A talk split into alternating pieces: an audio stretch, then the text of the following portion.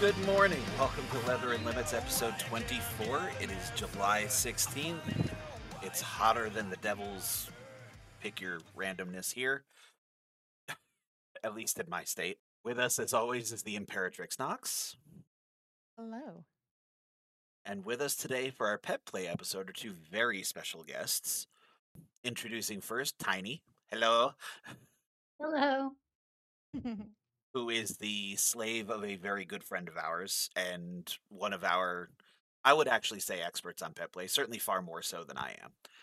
Would you like to give yourself a brief introduction or Oh, yeah. Vixen. Oh, Tiny, yeah. Tiny, No. go for it. Um, Tell us about yourself. like in a general sense, or in like the king no, community? specifically your journey in the community? You don't have to go more Okay. detailed than you want to. What do you want people to know Well- about you other than your name is Tiny? um, so I I am tiny. I am 24 years old. I started my journey um around 17, super light though, because obviously I was you know 17, still minor. Uh, when I hit 18, I took off in the world. I was all about exploring. I wanted to learn the ins and outs, the rules, the safety measures, and it was a world that intrigued me. I really wanted more of it. And when I hit around 19, I started finding out where I fit in. And all I have to say is there's not a feeling like that feeling you feel when you actually find a place you fit into. And it was a beautiful experience. And I've had beautiful experiences ever since. And now in a current four year relationship with my master and his other submissive, which has been great. Uh, has been that long for both of you, hasn't it? Congratulations. Right? Sincerely. Yeah, thanks. Thank you. Beautiful. Absolutely. We always love it when we see success stories in a heartbeat. hmm And definitely not to be discounted either is our wonderful new person, Vixen, which is Knox's personal. Hello. Yes. This is my slave Vixen, one of my beloved household members. And uh, yeah, tell the world about yourself, Vixen. Okay. So my name is Vixen, and I am um, 33. Um, and I've been in the community since I was 21. So there's over over 10 years of experience. I started off in Colorado. Now I'm with my lady Knox. How long have you been a pet player? Um, so for pet play, I've um, I started about seven years ago, um, and it's um, it's been uh, it's been great. But for for my myself, um, I'm a switch, um, and I am um, my lady Knox's slave along with her husband. I am in the house. um, and it's it's been an incredible journey. Uh, I've met so many different people um, throughout the time span, and it's it's incredible. I've learned so many things, but I've also learned a lot more about me. Like I am a, such a different person than what I was when I first started, um, and I found um, BDSM through um, a series of books, um, and when I found out that it was real, I was like, "Wait, I can do this in real life." I could do this, and it it just changed my life completely. Absolutely. So I know one of the things that I wanted to dive into with the both of you as we talk about pet play specifically. Um, what even got you interested in pet play? And then I would like to hear how each one of you found your pet, how you were able to identify what kind of a pet you were That is a great. means to you. Okay, that's what I thought. Your softball. Um, for me, my uh, my pet journeys back to actually a lot younger, um, and it kind of was like my safe my safe place for a while. I, I grew up in a not okay environment, and for a while, it I connected with it so much that therapists thought that I might have um, DID, and it was another part of me until I, but it didn't feel right. It didn't make sense to me was I read up on what that was. And the more I got connected with the community, the more I realized what it what it could be. Um, I the, my very first girlfriend at 18 when I first started to explore in the lifestyle, she took me on my first actual journey to the pet play area. I lived in Texas and she was a fox. And it was just kind of like when you looked at her, you could see it. And I don't know how to explain it other than like when you looked at her, you could see the outline of like a fox. She didn't have to have any gear on or anything. It just was like her spirit animal kind of thing. And I really focused in on that and was like, you know, that's what I want. I want to find that. And I had deep down, like, you know, as I grew up, I had a like a kitty part of myself, like, a, you know, uh, and I explored other areas, you know, to kind of see what all the other different kinds of pets bring to the table. And I also think a very important note to come on to as well is pet play expands beyond your regular like dog and cat and you know cow or pig. It can go into like mythical creatures and just expands beyond like whatever you can think of and like a dragon you know? And it's such a a beautiful thing and i just found that i relate more to a cat than i do anything like in my mannerisms um my vocalness. When I get in there, it, my favorite thing to do is play with kitty toys, you know, and it's just, I feel like when you begin and you find your like that the pet or the creature that you identify with the most like you're gonna know. It's gonna hit you like this is it and i have a lot of people ask me um quite a bit like how do you know like what if i'm into pet play but i don't I can't figure out what animal I identify with or in that area, it's like my biggest advice to you is like when you find it, you're gonna know. There's not gonna be any question. And some people have multiple depending on the um, situation you're in. Like some when they want to go into like their safe place or whatever can be like a cat or a dog but if they're in like a degrading setting they are a pig or a cow like you don't have to just have one. And that's my two cents on the topic if Vixen wants to go.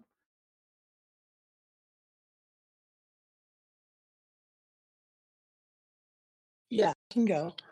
So, um, for for me, um, I can definitely go into like how I I came into being a, a pet player. So when I first started, uh, we had a um I had a friend who had who was a, a puppy, also a massive butt slut. To to like that was who he was, and it was it was awesome to see.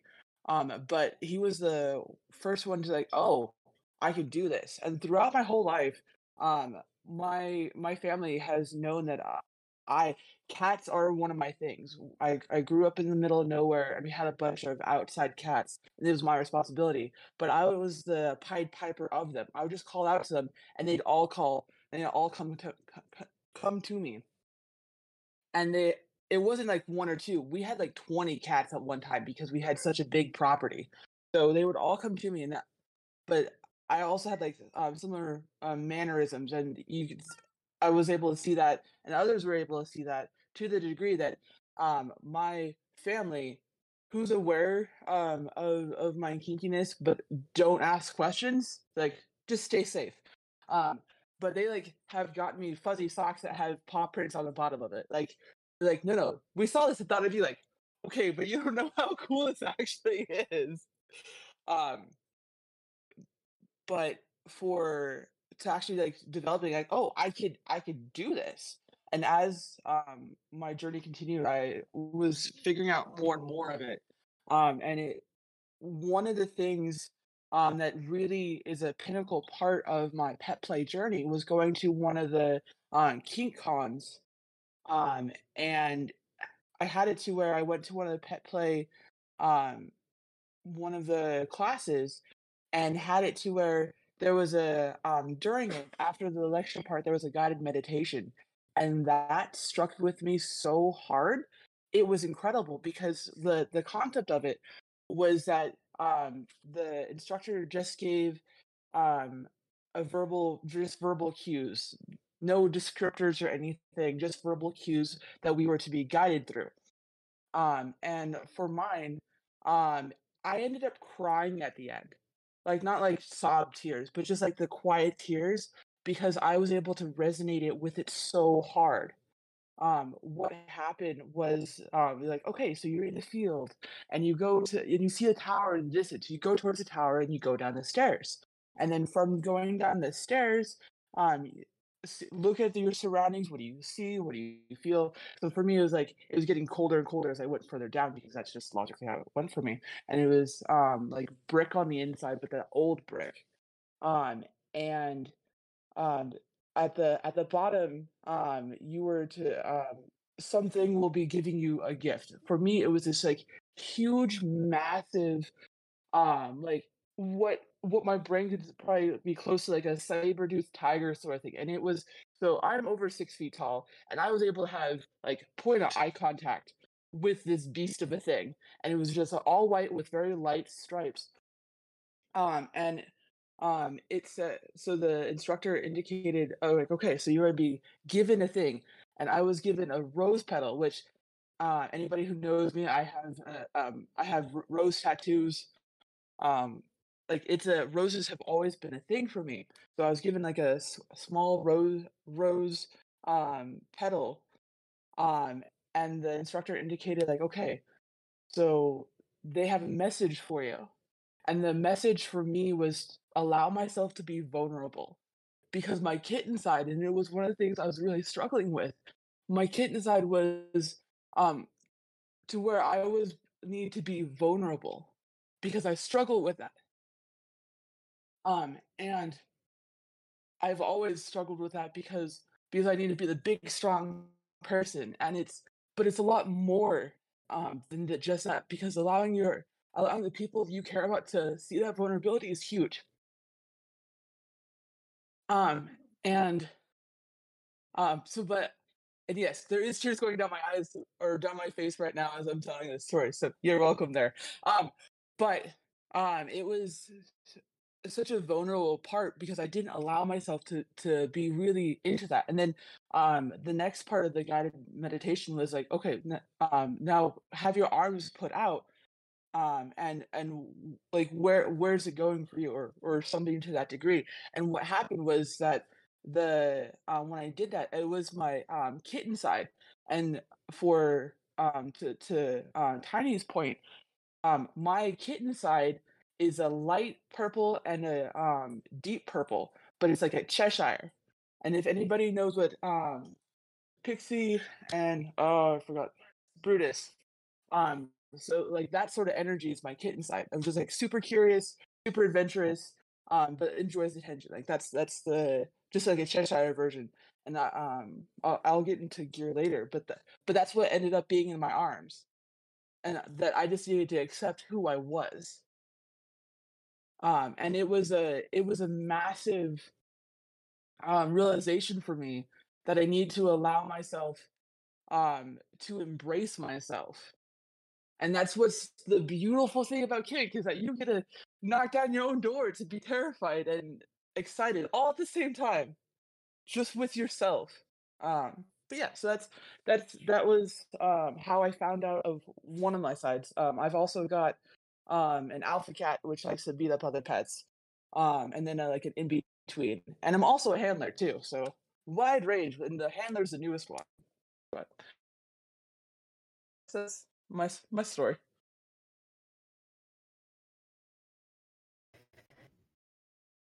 So I will say, as somebody who resides with someone has all these different facets that they've found about themselves, um, when Vixen and I first got together and started just as a friend level hanging out and associating with each other, I started going to events with her because I had never been exposed to pets. I did not identify as a handler despite being her like her owner and and things like that. And so started going to events with her and I was like, show me this. This is um you know, a fetish that I don't understand very well. Like I'm used to seeing it, but my problem was coming up in leather culture, I was always exposed to leather pups and ponies. I didn't have an appreciation that there were other pets, right? And so that was one of the cool things, kind of like what Tiny was talking about earlier, to see that there were so many other expressions of what a pet could be to each person. Um, and to see that it wasn't because I think a lot of people have this misperception, and I know that I did it first too, that it's just people putting on cute kitty gear and fucking around. Like I didn't have an appreciation that this was an, an actual form of self-expression in the same way that we look at traditional BDSM.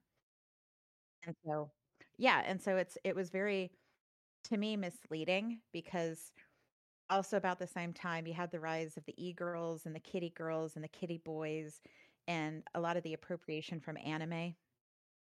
I mean, they do. Don't count. Well, it's but it's not kinky, right? No, And definitely not. Mm. And I know for myself, I struggled a lot watching pet players and try to understand where's the kink, where's the fetish. And what I ended up getting an appreciation for instead was that it was pure power exchange. And the fact that it may not actually be kinky or fetish in the sense that we think about with, you know, fetish being the definition of something needed to have sexual gratification. For most pets, it's non-sexual and that's something that I, I also want to touch on with with Tiny and Vixen is you know I was thinking about it myself too. yeah 'cause it's because It's when we talk about. BDSM a lot of people have that perception that what we do is inherently sexual and there's a lot of arguments around the sensuality and the intimacy and things like that but how do I really want to hear how do the both of you view yourself when you're in pet space as far as your sexualities do you find that that fluctuates for you? And are you more sexual in headspace with certain people, or is it just a completely non-sexual space for you? I actually want to add to that because that actually goes into what I was already. This is very much one of the kinks that I do not have a lot of broad range. Fox did. Um, and I've not had a submissive partner that's been an aspect of that ever. But one, the sexual versus non-sexual part is a big part of it that I I understand from my own personal, obviously not as a pet. So I definitely want to hear about that. And let me I want to thank you both for sharing what you have so far because I know this is a deep part of you. But just as importantly, I want to ask about how the different headspaces, for lack of a better way to put it, stack together. Because I have heard that as a thing, and I personally don't pretend to have any experience with it. So, in in my experience, and I do want to make it known to you know the audience, the people who are listening. Um, I've never attended like a pet event because areas I've lived in have been small. Or when I lived in Texas, you know, I didn't have a lot of friends that were in like that I knew in the community at that point, so I never got to go and experience a lot of that stuff. So I can't talk from that point of view like Vixen can. Um, but from mine, my kitty is non-sexual. I can get like um I guess because I have that slave in me, I can still get like turned on depending on how you're treating me. Like if you put me in a cage, um if you are still giving me commands, I'm not going to say that that doesn't, you know, turn me on or anything, but I don't do anything sexual. It's not acted on when I'm there. As I stated before, it is like my safe space for me. It is my no harm zone. It is my I, I want I say like my happy place lightly because being a slave is my happy place too. It's just in a different in separated happy places. And for this one, you know, I get I get pets, I get loved on, I get snuggles. I can go and rub up against my owner's leg and meow and just be myself and express myself and he just loves on me and takes care of me and compared to when I'm in my slave when I'm when I am not in pet space and it is now just straight our MS master slavery situation, it gets, you know, degrading. It gets more rules are implemented. It's more structured. It's more, you know, set in stone than the leeway I get as my pet because it's you know, I ho- I hope that makes sense. Um, but uh, I do know I do know a couple I do know a couple people that are sexual with theirs, and I don't personally think anything's wrong with that. I know some people do see it weird, um, but I it's it's like uh, some people say, you know, everybody has their own journey, and um, you know, it, it's whatever makes you feel more comfortable. Um, my spaces do not clash at all. Like, um, and I say it lightly because I don't think my I don't think being a slave is a headspace or like a change of space. To be honest, I I think that when I become my pet, that's when like a, a headspace comes on and takes over a little bit. Um, but I have no clash because I think with, as somebody with an extreme sadist um, who is down for like a lot of pain and stuff like that, you have to have some type of space that you can go to that you can I don't want to say like get away, but kind of um, have more of a expression, but also like a soft one, like have a soft touch in all of that. And that's um, what I have to say on the topic. So for me, um, my um, kitten space and my cat spaces are completely non-sexual. I see it as I'm neutered, right? Or or spayed. Um, that's that's like the the concept where like there's no, there's nothing there. Um, I don't get um, aroused or anything um, when it goes to those um, spaces. Now with my handler, like that one, um, I can definitely, and one of my um, partners, um, we're definitely into that to where like doing forced breeding and and things like that, or um, milking. Definitely go into that um, when I'm the handler. So when I'm in charge, um, absolutely. And there's um, and we've played around with that. No, it does not go into bestiality. I uh, being a part of the um, in-person community because I do run um, events. I've got a community, um, and like this, and we've had that community um, built for almost five years now. Um, to where it's in person, and we built. So a friend of, um, of mine and I created it because of um. And can I can I ping that? Like okay. Um, so that's that's called SoCal Creatures. Um, we created it because um, they're very femme presenting. Um, and um, as a um, as a cis woman myself, like we were exploring um, the pet community, and we met each other um, with through mutuals, and there wasn't anything before what we created. Um, there was the um, gay pup scene. Um, so that's just leather pups doing uh, the bar scene, but there wasn't anything for um, kittens, which was I didn't have a handler um, side at that point. So I, whenever I went out to those spaces, I felt like, okay, so I'm the odd one out. Not only am I a woman, but I'm also the uh, a kitten, and I just feel weird in those spaces. It wasn't until so the same convention that I went to for the um, for the class um also had um just like a pet get together and it had all sorts of different pets um and what was really uh, one of the things that was really cute um for that was that there was pony players too and they had a um, a cart and i remember one of the puppies going in on the cart but in pet space and was not sure what to do with the movement of it um but it was really cool to just see the interactions with all sorts of different other pets at that space like i, I need to have this space more um and um the um friend of mine um so she or they um had it to where they wanted um something as well because they're a handler um they've also got some primal spaces which is um so great and where they represent as a hyena um but th- had it to where we just felt so out of place. We didn't have a space for our own, and we wanted to create it. And like so, we did. Um, and there was a lot of um, different shifts and everything, but we've created it. We've got our own um, Discord now. We have monthly events um, that we organize, um, and we have like random in between things. Um, like for um, around the end of the year, we go out to um, Zoo Lights because it's because it's cute and it's fun and it's just uh, lighthearted. But we also really enjoy um, dark pet play, and that's what the like breeding and things can go into. Um, and anything you don't do it to a biopet can kind of really go into um, the dark pet play. Um, we can talk more about that later.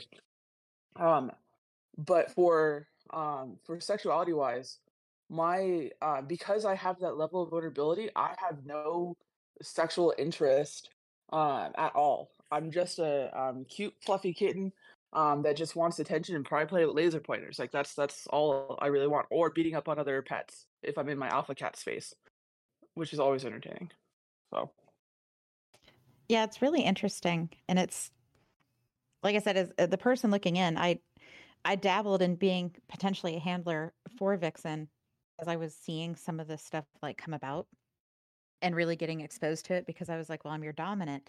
Naturally, I should be your handler, you know, or or you know, Viking would step in and, and become her handler. And the reality was neither one of us were really equipped for that. And so um, we are not her handlers. Um, we actually instead empower her community side with these events and we empower her being the handler of others. Um, because obviously I have no problem playing with her kitten. It's absolutely adorable, especially when I've gone to these events. I have been the person with the laser pointer making her go ape shit through the whole room. But for us, it's watching her interact and it's it's such a pure interaction.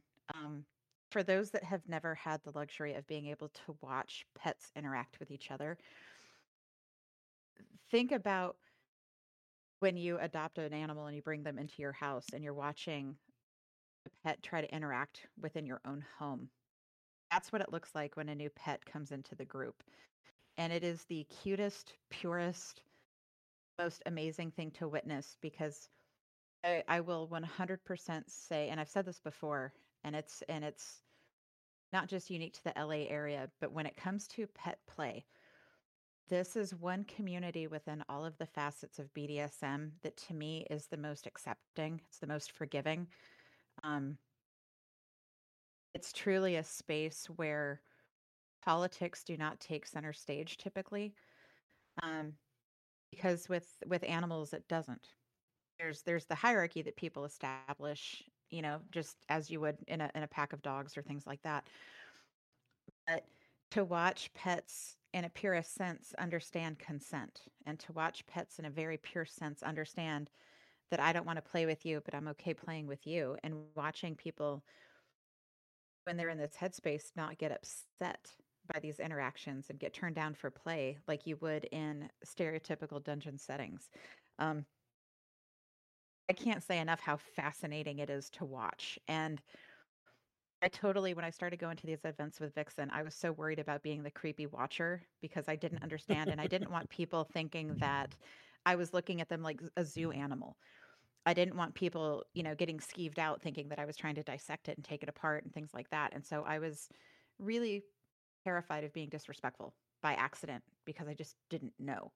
And I cannot tell you how many times during an event, as I just posted up in the back of the room, pets would randomly come up to me and like sniff me, kind of bump my head my hand to suggest like, "Hey, you can pet me," and then they would scamper off. And then I would talk to them after the event, like, "Why did you do that?" And it was their way of saying, "We see you, we welcome you. You're welcome to interact. You don't have to." But it's a matter of just the visibility.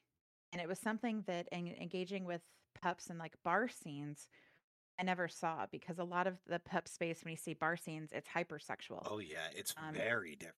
Yeah, it's it's and so with these types of pet mm-hmm. events that Vixen's talking about that they cultivated, it feels more like going to PetSmart during an adoption day for context. I could see that, but I can't help but chuckle because yeah. I've been to those. No, no, and laughing's okay because it's not it's not disrespectful. Like when I talk about the oh no, it's absolutely with love and respect, not even a oh, question. Oh yeah, no, it's it's totally like when, when people like start walking up and just greeting each other because they're not quite in headspace yet, but they're still excited to see each other and and hearing the yips and the friendly banter and the oh my god, I haven't seen you in forever. You know, you get through all that stuff and people start kind of gearing up and you can see them starting to make that shift mentally to get into their pet space and to get more in touch with that part of their their persona the energy is so high in the room and for folks that are not into pet play the only way i can describe it is as an outsider looking in is walking into a nightclub that's high energy you know fast music like all of that and just that that hype energy that you start taking in. These pets are doing it and they do it for like 4 or 5 hours straight.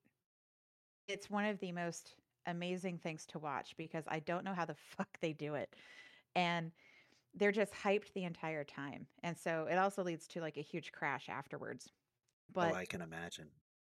Oh yeah, the crash after some of these events can be could be quite brutal. Um but I mean the the closest God, it's so parallels. I have, and I say parallels because even then it doesn't do it justice. Is I've worked with age regressive littles as a group, and there are many parallels because there's purity in that in a similar way. But even then, it is not even close to the same. There is a very different level of energy. The Mhm. interactions are very different because you're still dealing with a very humaniform mentality. well, and it's what I will say pets pet events and and I won't even say pet events, but when you get groups of pets together. I, I know I know what you're saying about the energy because I I've seen that with with littles as well, but I want to make it clear that while there is some overlap between pets and littles, pets are not littles. Oh, definitely Um, not. That's why I clarified. and, like- the, there's parallels, but it's not even close. Yeah, I mean the the high energy part of it's the same. The excitement, I would say, very similar because you don't. And again, this th- this is a facet of BDSM and kink and fetish that is radically different from traditional BDSM. And the energy level is actually a great part of that because when you anybody that's been to a dungeon party knows you walked into those environments, they are charged. Typically, there's either an edge of violence, there's an edge of sexuality, you know, there's an edge of just otherness. But when you step into a pet space, those edges aren't there. It's an excitement. It's like going to a theme park. It's like the best way I could describe it. The the energy you feel walking into Disney or the or Six Flags and the energy of the group as a whole starts amplifying. And so handlers are getting excited by watching their pets do tricks. You know, the pets are getting excited meeting other pets and learning different types of play. And it's also fun to watch pets that aren't what I would call traditional pets. Like we keep using the term pets, but it really is any animal. But to watch house pets interacting with more fantastical animals. Um, because like I was at one event with Vixen and I was dumbfounded. A person walks in and they were a stag, complete with antlers, buckskin, That's and, and I was just like, holy shit. Like, and it's for anybody that starts picturing cosplay, it is not that. It is not cosplay at all. I'm talking about an authentic, handmade, Native American regalia with antlers. Like, it was the most impressive, inspiring kind of a thing. And to watch this man walk in and prance i mean there's no other term for it but it was prancing around like look at me i'm majestic and then kind of sit in the corner and watch things and then get up and do like a lap and then walk out like okay you saw me I've, i'm done now. Mm, and he made I his exit just like a buck in the forest would do. Like i, I was just dumbfounded. And it was like may I Go ahead. speak partially on something you said? Absolutely. yeah go ahead tiny Um, and so you brought up uh the conversation with like masks and stuff, and so I thought it'd be good to also come out to the fact that on the cosplay area, you know, for for pets and creatures and anybody who has this, you know, inner part of themselves, um, we can see, you know, as Vixen touched a little bit on, we can see what that part of us looks like. We know the color, we know mm, like it to a T. It is a hundred percent a part of us to that point. Finding like gear or, you know, things to amplify that part of your pet it takes time. It is such a long process because you're trying to find what fits your animal your pet the best, your creature the best, and most of the time it does take to finding somebody who does commission work and trying to explain to them as good as you can what exactly you're looking for to get the piece that you want. And like for me, for example, I want a a kitten hood so bad, but I have never been able to find one that fits mine yet. And anyone really that I can talk to that's not booked on commissions, and I've been looking for years, like I like 4 years now for something, and it's a process. It and so it when people say something about like, you know, you're just cosplaying or whatever, it really like it kind of hurts because it's it's so much more than that. And I just wanted to say that real quick. You can uh yeah, cuz you're you're finding something that's that that's you. You're not trying to copy something else or you know, show something that already exists. You're trying to create more of you so you feel more of yourself in that that space. So for um, on the topic of gear, uh, one thing I want to super focus on um, with a lot of people who want to explore this, gear does not define you. It helps represent um, what you see in your head, who you are to the world, but it does not define of who you are. It just helps other people understand to understand. The great thing right now with how the internet has exploded, um, with more pet play is that there's so many gear um there's so much gear out there now um be it ears um be it tails be it hoods i saw um oh i forgot what the type of um dog breed it is but it's one that's super sleek uh i think it, it starts with a b it's like i, I want to say bonsai it's not what it is it's not what it is and i know that but uh it was a super sleek one um and you could they had a they had um a hood for that but it was one of the um they made it to where it was a super which one? Yes. Boy short yeah yeah. Um and um it was super cool to see that in person because it's not one of the common breeds um but there's so many different breeds that i've seen um and to knox's point um we've had a couple deer at our events now um there's foxes I know a dragon corgi. Um, there I've seen a dinosaur. Um, I'm aware of a um of an octopus. Uh, there's um I've I've seen some frogs. It's all over the map. It's a matter of who you are. Um, I've seen some birds. Um, I recently saw um I think it was a parrot or a cockatiel um this past month, and it's been fascinating to seeing so many different people um and who they are or you got this massively fluffy, massively long um, tail um, that's got the purple, that's got the two shades of purple, and I've got matching ears for it as well. Um, though the ears are just lavender. And for for um, those who are not of standard size of what society shows, um, you could adapt the ears. So, um, like I tried kitten ears for myself, and they just look pathetically tiny on me. It doesn't work with my uh with with who I am because like that's not proportionally correct. Um so I ended up um for the creator that I liked, um I was like, "Hey, could we do husky ears because huskies are still pointed ears?" And they're like, "Oh, yeah." So and that's and that's the ears that I got. They're they're designed as husky ears, but I use them as kitten ears because that's who I am. So um, definitely be creative, but also don't just put yourself in a box unless you're teaching kitten class, which I did last weekend, and I put myself in a box to teach a class.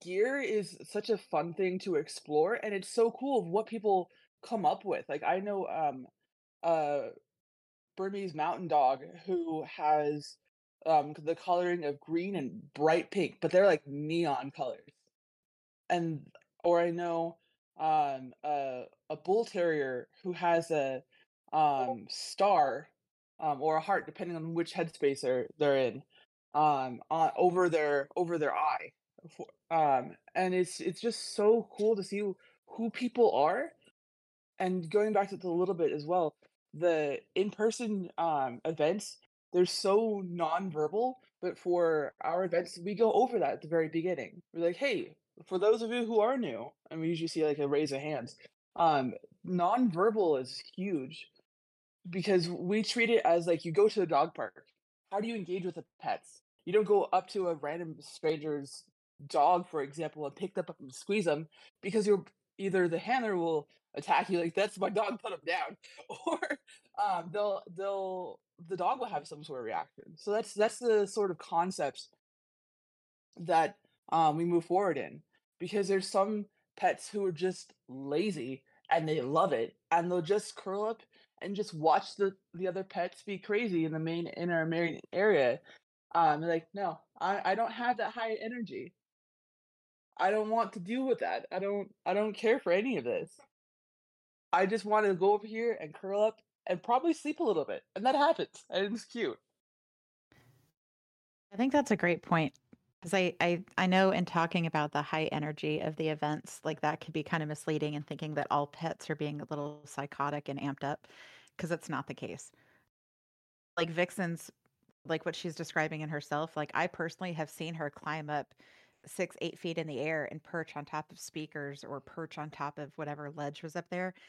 And then as oh, it's it's fucking hilarious, especially with her tail and ears, because you want to talk about just ridiculous cuteness. Because I'm not joking when I say her tail is massive. She's got she's got a couple of of like really long tails, but she's got one that is ridiculously large, but it's so fucking cute and fluffy but it's fun to see her drape it across whatever she's hanging on to catch the attention of a pup or another cat that comes below her just so that she can reach down and slap him in the head. Just like a you know like you would see a bio pet do. And to watch her do that for like an hour straight is fucking hilarious. Um not in the sense of haha that's funny i'm mocking you. It's it's the purest interaction between you know two beings and it's just amazing to watch. And I do, since we are touching on gear, um, Tiny brought up a really great point that I would like to have Vixen talk about the difference between the pet community and the furry community because a lot of people don't understand that they're not connected, and a lot of people don't understand um, the the radical differences between those two communities. So, so Vix, if you want to touch on that. Yeah, absolutely. So there's there's some solid crossover, don't get me wrong, but they're not the same. Um with so you have so for um pet so for pets it's definitely a pet headspace versus persona. They're they're not the same. Those two are not the same. Um some some pet players use it the same, but they're also into um the furry culture. So it's it's it's vastly different um, between the two. And one of the big differences is how they're socialized. So the um, furries are more a- anthropomorphic and anthropomorphic. All right, I'm butchering that word, and I'm sorry. but okay. they're more they're more um, they're more um, in a human level of interaction. Versus pet spaces aren't because granted there has I have known a few um, pets who or creatures who engage um, and they're able to talk while, while they're in their, their headspace. But it's not common. There's more nonverbals because that's the idea um, of having that sort of voice restriction on you to where you're more in your headspace. And for uh, for example, for our events, um, the main area we don't allow any sort of typical BDSM activities. So there's no spanking, there's no um, degradation. There's not there's nothing to that degree. So it's just in the purest form, so people don't get out of their headspaces. Because not everybody's sexual, not everybody's uh, like that. So we wanted to make sure that was safe for them. We um we have other places to where they, if people want to do that, they can. Like we've even got a um, pleasure den for those who want to explore their sexual um, experiences. But um, for for furries, a lot of them, I'm gonna say all of them, a lot of them ha- make it to where it's almost hyper sexualized. Like you hear stories from uh, furry cons, like, oh, there was there was drugs and sex everywhere.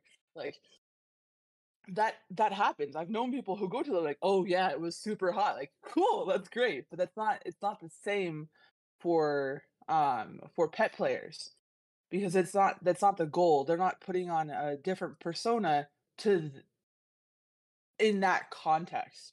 It's it's a different you can see it as a different persona, but it's not the their persona um directly. Um it's a it's a pet space. That's the that's the more common way to go about it. Um and because there we do have those distinguishers um to where I've I've interacted with furries and I've had there's been some furries who who come out to our events and like that's impressive because we're in a dungeon space and it's gonna be super freaking hot for you. But cool, enjoy life. And another thing is that you could use um, the the vendors who make um, fursuits for pet play. Like that's fine. Um, I've seen a lot of it for um, paws, um, be it for your hands or feet. I've seen that a lot, or tails. But for the um, but the, I don't the, not a lot of people wear full body suits for pet spaces. Yeah, that's that's that's the distinguisher that that that I have between the two.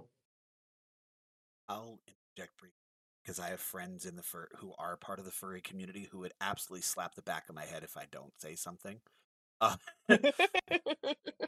Uh, just because one, the word is anthropomorphic, and God knows nobody can say it straight on a good day with the wind blowing, so that is totally valid. Thank you. I, took years before I could say it correctly with plenty of correction. I have no problem owning that. And yeah, it is an absolutely separate community with its own ideals, changes. It is not kinky inherently at all, though I know people overlap between. I personally don't know about the pet play arena itself. But yeah, absolutely a furries are definitely their own animal, as it were. No pun intended, I promise. And I and I also wanted to throw in too, um, a lot of people also tend to cross over um, pet play with primal prey play, which Mm. are two very different things as well. And sorry, go ahead. oh no, go right ahead. Please finish. I was just gonna just gonna say if you guys are okay with it, I um kind of wanted to read something I wrote about the difference between the two just because speaking trying to speak from memory is a little hard, but I did a lot of um like research on how to explain it the best on how it differed. And so if you guys are comfortable, I'd like to read that. Yes, please go for it. Absolutely. So, primal play focuses on raw feelings and actions that are evoked by natural impulses and urges. While this sounds pretty simple, it has a lot of different meanings because natural impulses and urges are different for everyone.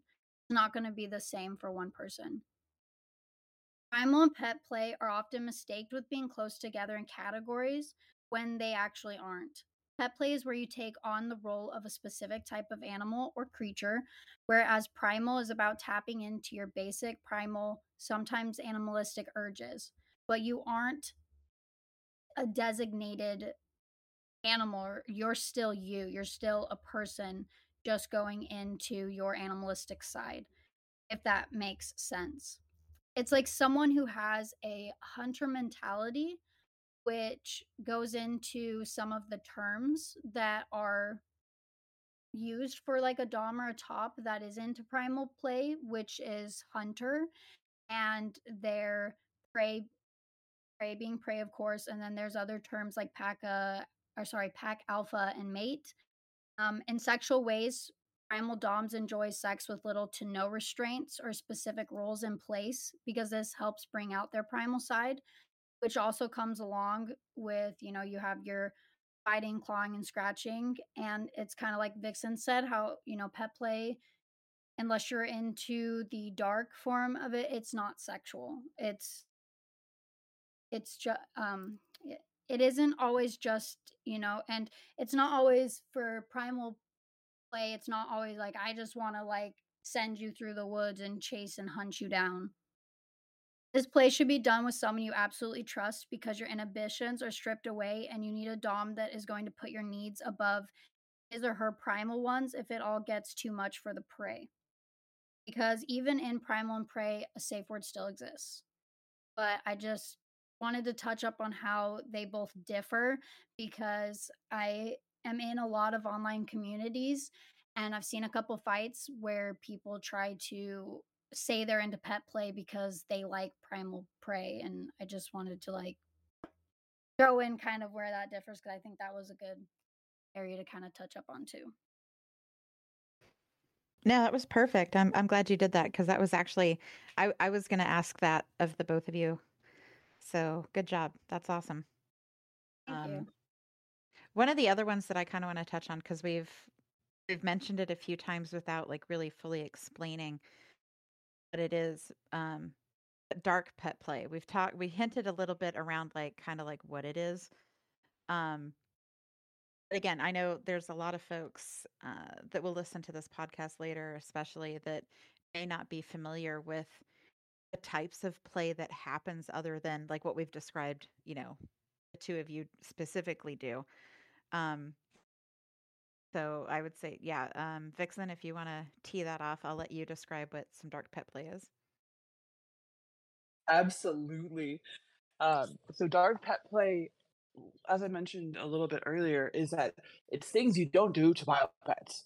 So, um, like there's um, breeding, um, to where um, you can put someone, and this is where uh, typical BDSM can absolutely overlap with pet play. You can put someone in shackles or in a um, area to where they're just caged in, but you're having you you bring them to orgasm forcefully. And like, no, no, we're doing science experiments today, and we're going to see what happens uh, for you, or we're going to collect some samples and and go from there. Um, or um, there's you can do a scene that's um, like a dog catcher um, that you're the poor innocent pet who's out in the alleyway and it's cold and frigid, and then this um, gruesome um, dog catcher picks you up and throws you into into a kennel, and then has to do um, make sure that you're not diseased or or something to that. Um, and then there's also um, another overlap you can do is stomping and trampling. Like you're just uh, um, but you have to be in the right sort of headspaces for all these because they can get twisted really hard. It's really fun, but it can get twisted really, really hard.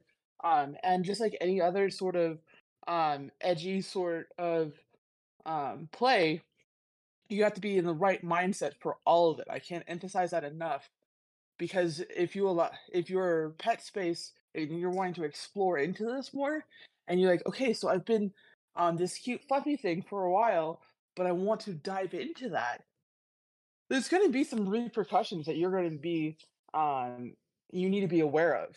It's just like going into objectification um or any of those sorts of minds um the those spaces that it's going to get fucked up real fast and it's going to be great. But you have to be aware of the beginning and the end of it.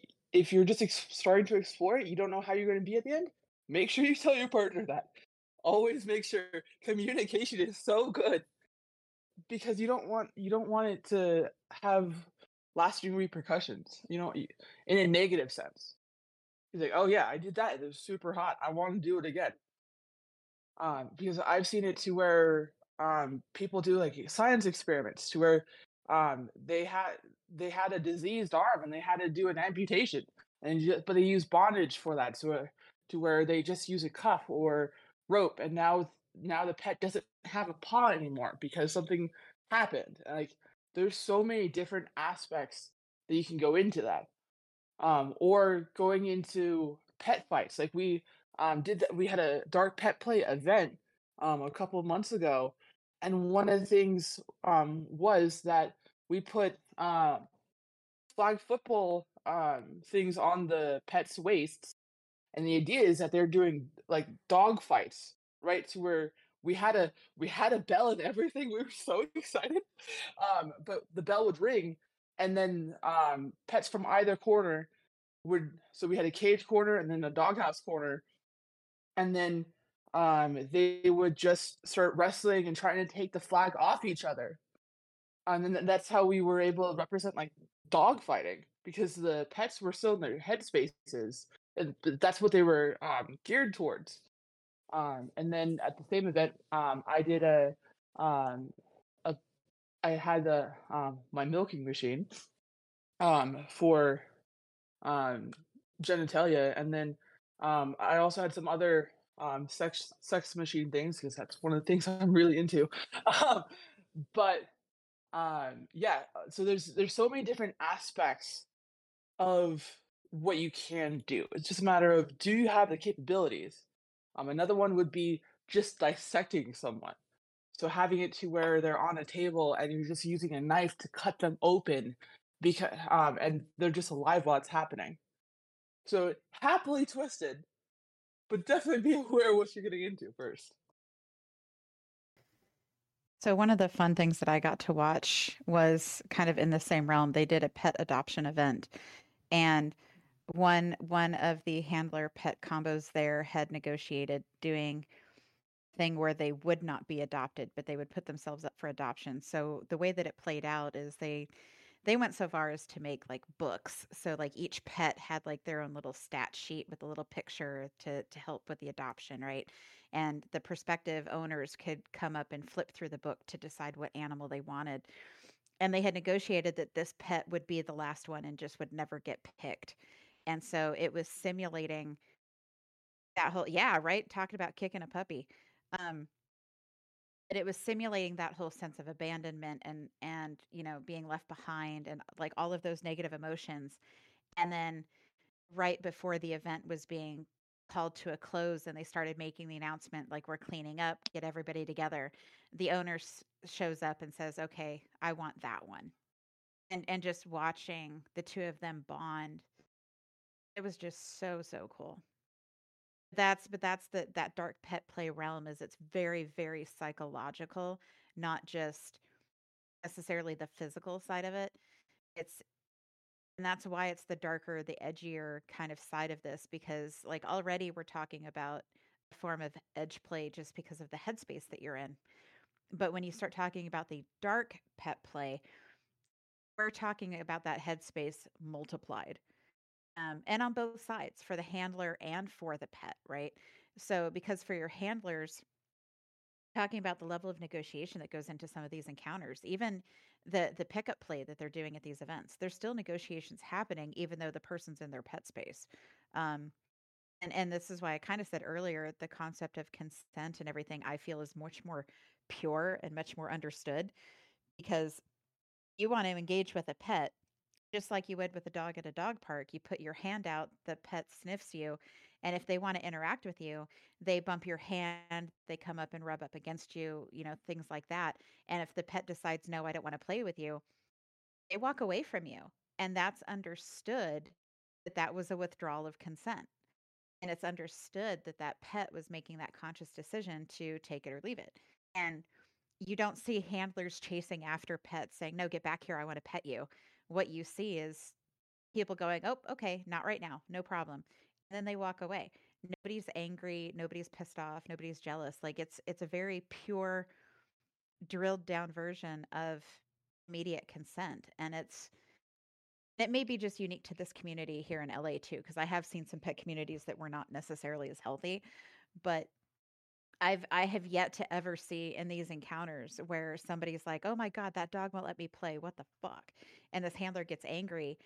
Rest of the group will then basically like cut them out. It's like, "Okay, you're clearly not understanding what's happening and you're clearly not understanding consent." And that's when one of the organizers will actually like go go interact with that person and take them out of the event to have that discussion. And so the level of safety that I've seen around some of these events is some of the highest um, that I've seen in, in, any other BDSM kink space. Um, because the pets absolutely take the priority and just the level of protection that you see from the other pets around them, but also the other handlers. They're very quick to call out shitty behavior. Um, and it's just to me, it's always been impressive because, like I said, it's not something that I've ever seen in, in any other segment of the BDSM community there's just not the same level of camaraderie or compassion with each other and just just a bare bones level of kindness you know? When i talk about acceptance i'm talking body positivity. I'm talking about you know income wealth gaps you know accessibility things like that. Um, the pet community from what i have seen is often some of the most giving folks that i've ever met in kink because you know you'll see somebody that comes in it's like oh i'm brand new. I don't have a hood yet because like what tiny was saying i haven't found one that really matches how i see myself so i just haven't gotten any gear and you will literally see 10 people pop up with an armful of hoods and they're like try these on. Try them on and so you know if you find one you like you can have it. Yeah it's just so pure. And so like it's been and like i said it's i'm glad that i got to see this community especially through vixen's eyes but because it also redeemed some of my faith in the kinksters I'll appreciate. because if Yeah. Right, because like when you've been doing this as long as we have you know and dartax you've been doing it longer than i have but you start to lose faith in some folks and you start losing faith in some segments of the community because of how people get peoply yeah, um, that's a good way to describe it. Actually, it really is. so no it is but then you I, i'm telling you if you're one of those folks that have started to fall out of love with bdsm and fall out of love with pure power exchange and seeing it for for what it can be go to a pet event. And i'm not even being facetious about that. It taught me to see a facet of the community in a radically different way. And it's and it was recharging for me Like, actually don't made even me go go just there because you're exploring pet play. Go just to Yeah. watch and experience and be friendly.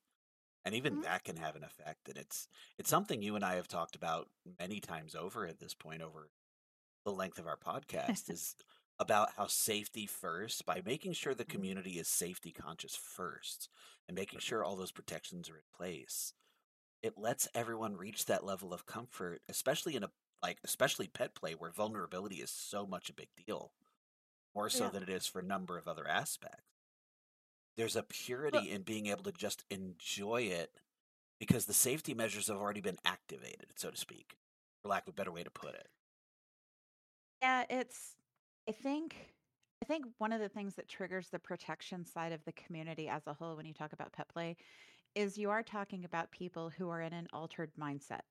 They are in an altered state of mind. yes absolutely And it's you know, usually when you think about that, kind of how you brought up littles earlier, right? People instinctively know you have to protect littles because we're in the mindset of a child at this point. People don't think about it the same with other facets of kink, but yet all of us have the appreciation that animals are sacred, or at least you fucking better.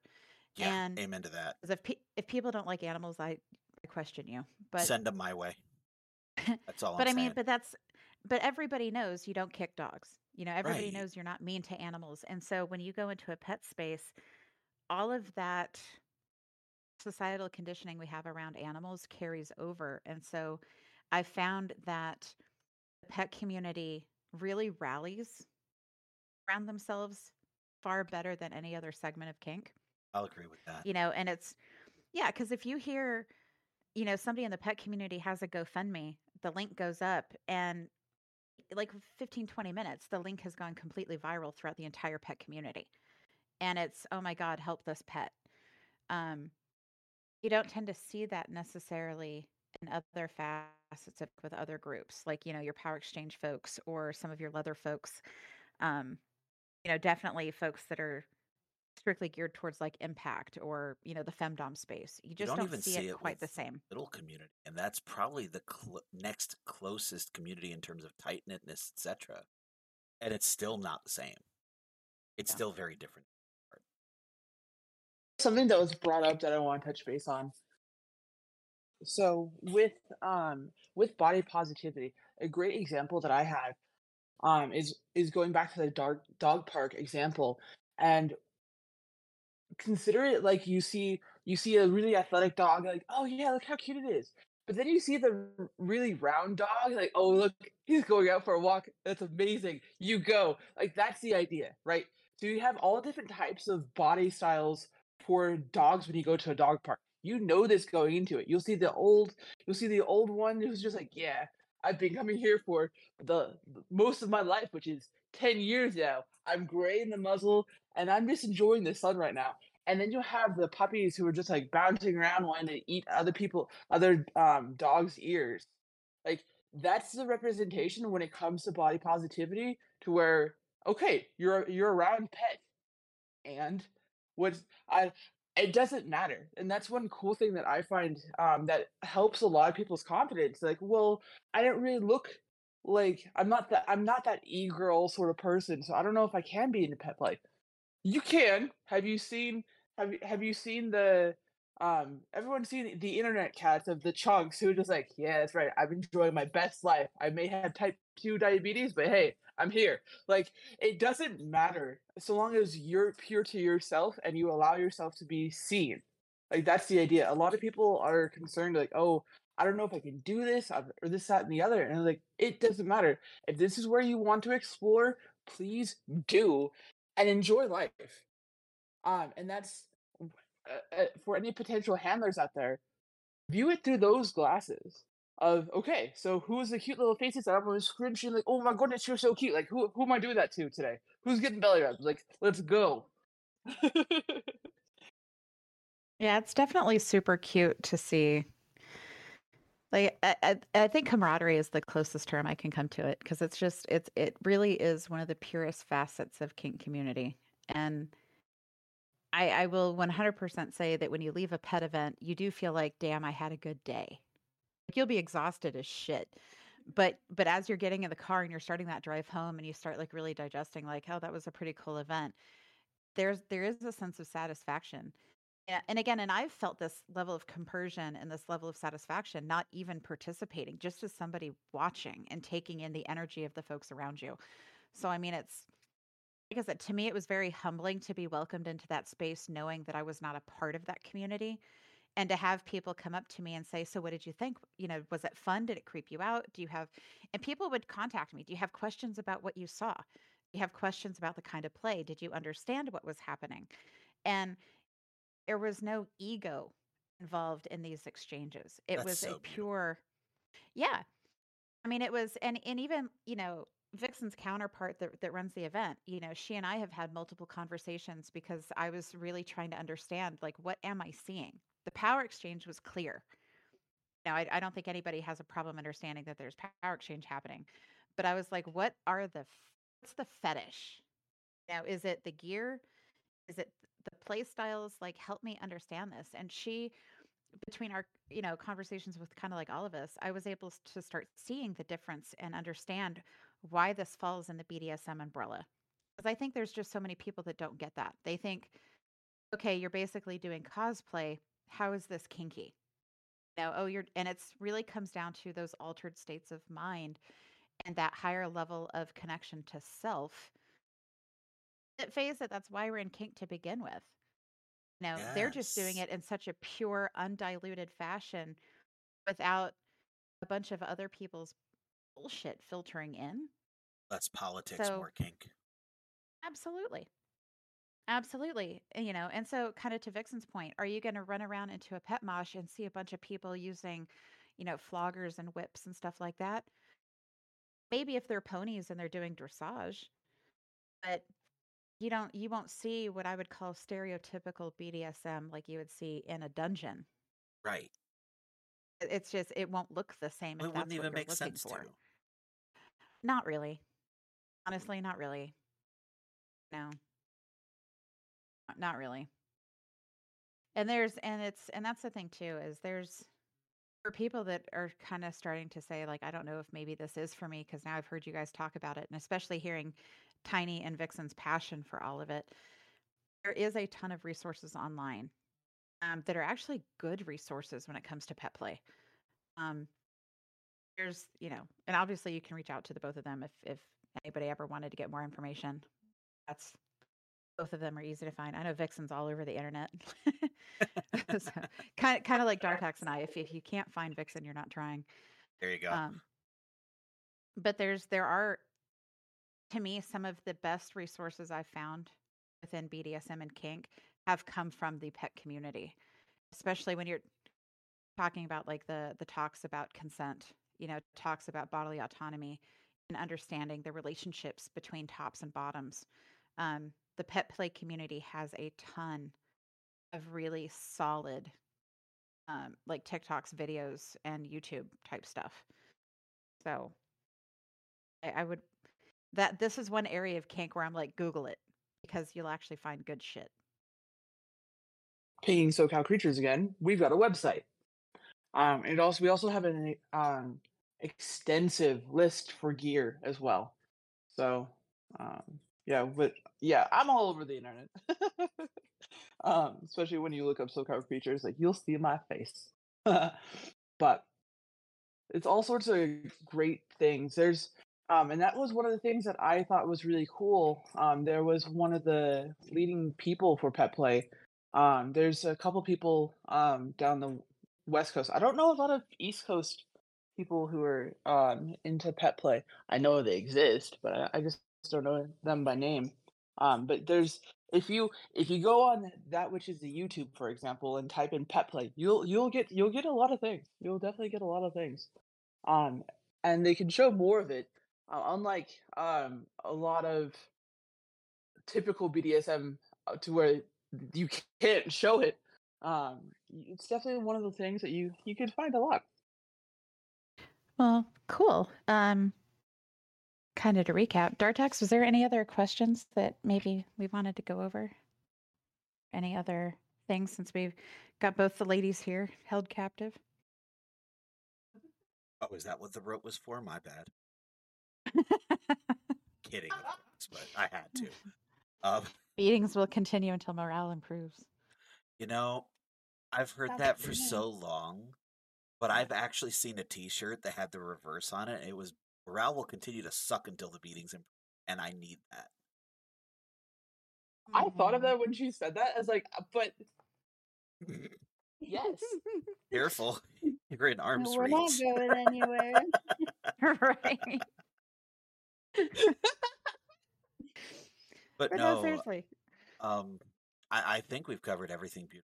Thank both you ladies, one hundred thousand percent. Like having the ability to hear your experiences and the purity of this from people who've actively practiced it, especially as someone who's danced around the fringes for one reason or another, but never actually had a working knowledge base from the inner workings. It was absolutely lovely to hear you and your perspectives and I think anybody who's listened to this should definitely have a much broader starting origin point if they don't already have something going. Thank you guys so much for today. Thank you for having me.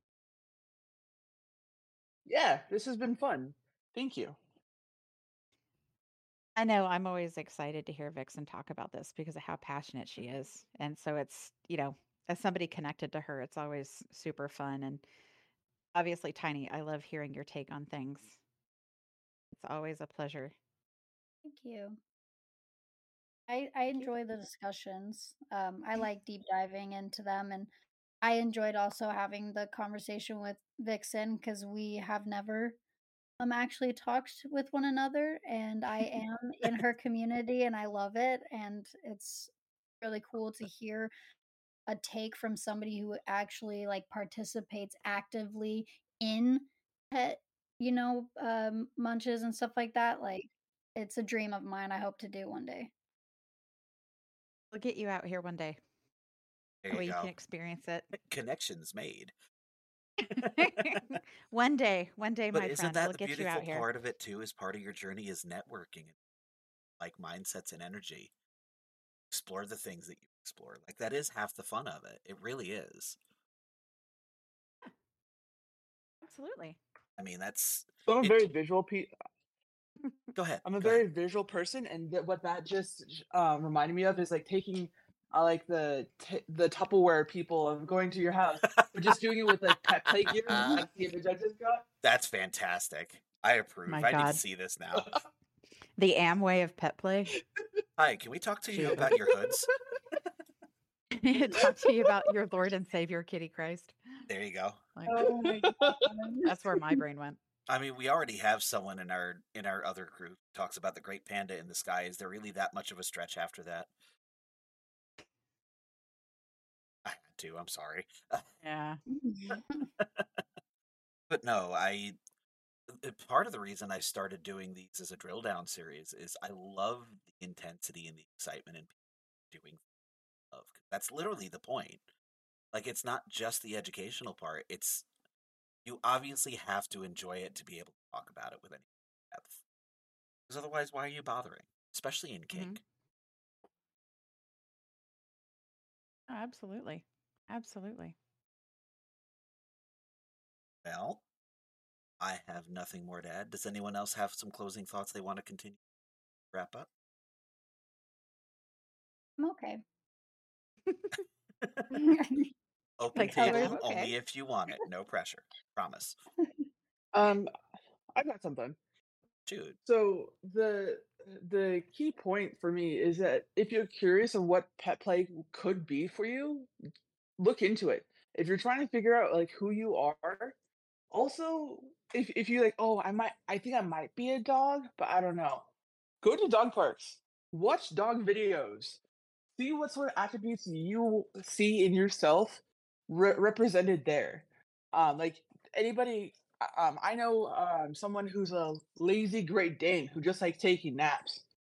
Like that's that's who they are. That's awesome. Be who you figure out of who. Um, absolutely be um of of who you want to be. Um, I've known um all like there's so many different types of dogs, but then there's also the mutt. You could be a mutt and enjoy life. Like I don't know what I look like yet. I'm just a mutt. I was found at a pound. Like people create backstories for who they are so they can have a better representation, but they can also have a history of where they came from to be who they are today.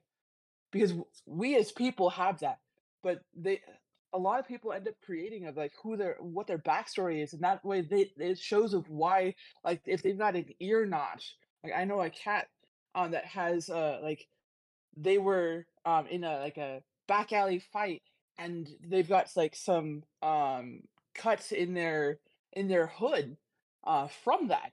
And like that's so cool uh because they have that backstory but now they can people can ask like oh what happened? And then when they're not in their headspace they can go into it like oh yeah i was in this um it was three against one and we're trying to fight over food and like oh that's cool. Yes be creative. Hell yeah. Makes total sense. It does. hmm As I always say, whether you're whether you're listening live with us now, whether you're on your way to work, whether you're listening at home, thank everybody who listens to us. You guys are literally make these. And it's always nice to see more and more people actually listen and get something from this because that's why we do it. Um, hmm if for you have any questions, death threats, hate mail, all of the above, I'm easy. Um, take that as you see Oh, fit. we know. was trying to avoid that one, but let's move on. You know, I- I'm I'm pretty much reachable almost everywhere at this point. I bloody well have a link tree just to save people a lot of trouble in media sources, depending on your preference, because everybody has their own thing these days. But if you can't find me, Jesus Christ, where are you looking? Yeah, now I want to know. I, I kind of do, because I'll probably end up making a profile there just to be weird. Unless it's Only really a. Christian Minecraft server. That's never going to happen. So, but Oh my gosh. Likewise, feel free to reach out to me. I too am easy to find. Between the the, the fets, the interwebs, and the the Instagrams. Um, right. Absolutely feel free to reach out with any questions or or if you have a topic for the podcast that you'd like to see us go over. I'd love to hear that too. Absolutely. And we don't, you know, when I first started, we had a, a list that I tried to put in some kind of priority order because I thought that was a great idea then because I knew we could do it. Mhm. And it promptly got tossed in the trash. And it's like, you know what? It's just kind of fluidly as we feel we should cover them. And that's just easier for everybody, including ourselves. So if you have a suggestion of something you want us to talk about that we haven't covered already, please drop us a line. Absolutely. You want to know. We do. Otherwise, Mm. thank you guys for coming in the live studio audience. Thank you guys for who listen later, and have a wonderful rest of you. Yay.